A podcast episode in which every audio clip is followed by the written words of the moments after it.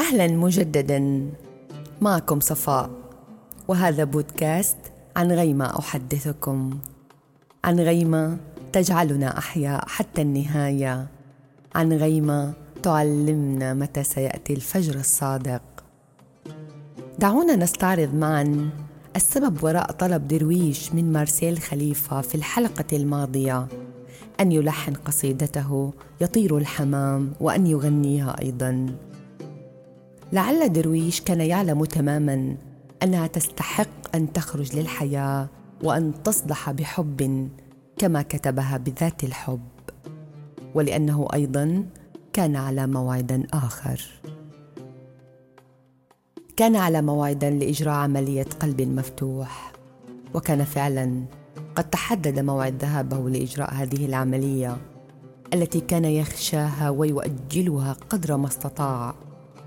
كان يشعر وكأنه موقن أنه لن يعود منها إلا بتابوته الأخير.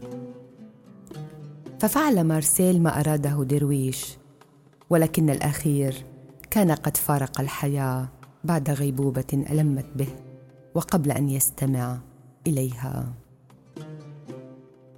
الغريب في الأمر أن تجربة زواج درويش وحياة لم تستمر طويلا. بالرغم من أنها امتلأت بكل أسباب الحب بقدر ما امتلأ هو بكل أسباب الغياب. وانتهت أخيرا بانفصال يستحق أن يحترم. لقد كان طلاق المحبين هو الذي كان يؤمن دائما أن الزواج مؤسسة فاشلة لا يستطيع الانتماء إليها. هو الذي علمه الحب ألا يحب. هو المغامر والمستعد لموته الموعود. هو الذي أتى ولم يصل وجاء ولكن لم يعد. وهو الذي كان في موته حياة ما. فكتب ديوانه الشعري الأخير لا أريد لهذه القصيدة أن تنتهي. يقول في جداريته من حسن حظ المسافر أن الأمل توأم اليأس أو شعره المرتجل حين تبدو السماء رمادية وأرى وردة نتأت فجأة من شقوق جدار.